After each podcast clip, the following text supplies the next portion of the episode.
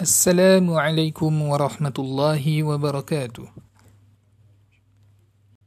الحمد لله الحمد لله الذي فتح في رمضان أبواب جنته وأغلق أبواب ناره وأشهد أن لا إله إلا الله وحده لا شريك له وأشهد أن سيدنا محمدا عبده ورسوله اللهم صل وسلم على سيدنا محمد وعلى آله وأصحابه أجمعين. أما بعد فيا أيها المسلمون أوصيكم ونفسي بتقوى الله عز وجل فقد فاز المتقون. My dear listeners, brothers and sisters in Islam, I pray that this Ramadan has so far been able to enliven and increase our taqwa towards Allah subhanahu wa ta'ala. Let us strive to nourish our taqwa throughout this blessed month and maintain it even after Ramadan. My dear listeners, last week we were reminded of a hadith reported by Imam Muslim about how Rasulullah sallallahu alaihi wasallam was the most generous of all the people, would become even more generous, especially during Ramadan. Such is the sunnah of the Prophet wasallam during the month of Ramadan.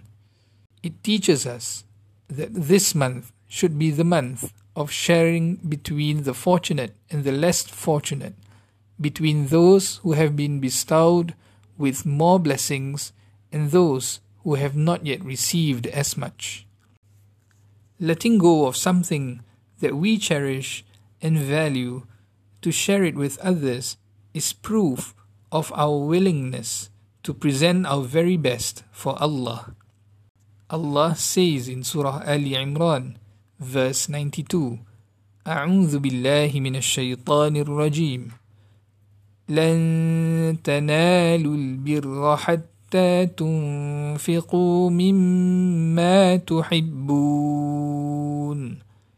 وما تنفقوا من شيء فإن الله به عليم صدق الله العظيم which means none of you believers will attain true piety unless you give out of what you cherish and whatever you give, indeed, Allah is knowing of it. This verse emphasized our willingness to sacrifice what we love for others. It is also one of the wisdoms behind fasting. As human beings, we surely love to have delicious food. We often plan what we want to eat. However, during the daytime of Ramadan, we are commanded to leave and abstain from our daily routine, such as eating and drinking, for the sake of Allah subhanahu wa ta'ala. Not only that, but we are also encouraged to share food, especially with those who fast, so much so that we will attain the same rewards of one who is fasting.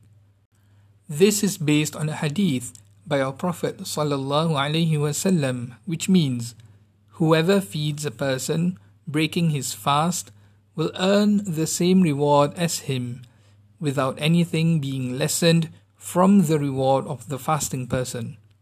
Hadith reported by Imam Ahmad.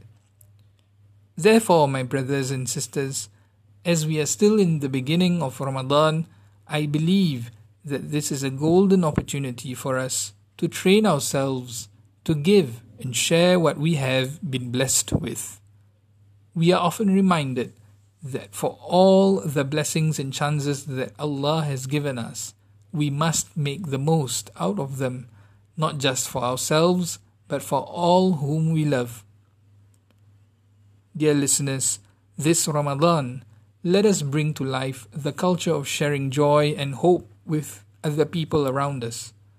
There are numerous welfare organizations, mosques across the country and individuals in need of help. They all await our support and contributions through zakat and charity. No contribution is too small in the sight of Allah subhanahu wa ta'ala because He does not look at the quantity but rather our sincerity. In fact, this Ramadan gives us the opportunity to share more than just our money and wealth. As we are aware, the slots for Taraweeh prayers at the mosques are rather limited as there are safety measures in place to control the number of congregants in mosques. Nevertheless, we are still grateful that our mosques are open this year. Therefore, brothers and sisters, if we have gotten one or two chances to perform Taraweeh prayers in the mosque, let us allow other congregants the same opportunity to enjoy the pleasure of performing acts of worship in the mosque this Ramadan. This is in line with the verse that I shared earlier. Although we prefer praying in the mosque, we sacrifice what we love in order to give way to others. Rasulullah sallallahu alaihi wasallam once said in a hadith, which means, the best of deeds is giving happiness to a Muslim. Hadith reported by Ibn Abi Dunya. Whenever we make the decision to not book a slot to perform Taraweeh at the mosque, let us set our intention that it is a sacrifice on our part so that others can also take pleasure in performing acts of worship at the mosque. This intention will result in us getting rewards for several deeds at one time, such as helping and making others happy, as well as sacrificing what we love for the good of others. Remember what Allah mentions in Surah An-Nisa verse 122. أعوذ بالله من الشيطان الرجيم والذين آمنوا وعملوا الصالحات سندخلهم جنات سندخلهم جنات تجري من تحتها الأنهار خالدين فيها أبدا. وعد الله حقا. ومن أصدق من الله قيلا. صدق الله العظيم. Which means but the ones who believe and do righteous deeds we will admit them to gardens beneath which rivers flow, wherein they will abide forever. It is the promise of Allah, which is truth, and who is more truthful than Allah in statement. My dear listeners, what we crave for each Ramadan is Allah's love and mercy. What we yearn for is His forgiveness. Hence, let us set our intention that whatever we do is to earn His pleasure. May all our sacrifices for the happiness and the safety of others be our keys to paradise. We pray that by allowing others the chances to perform acts of worship in the mosque, Allah will grant us eternal happiness in His paradise in the hereafter. Ameen. Ya Rabbal Alameen. أقول قولي هذا وأستغفر الله العظيم لي ولكم فاستغفروه إنه هو الغفور الرحيم. السلام عليكم ورحمة الله وبركاته.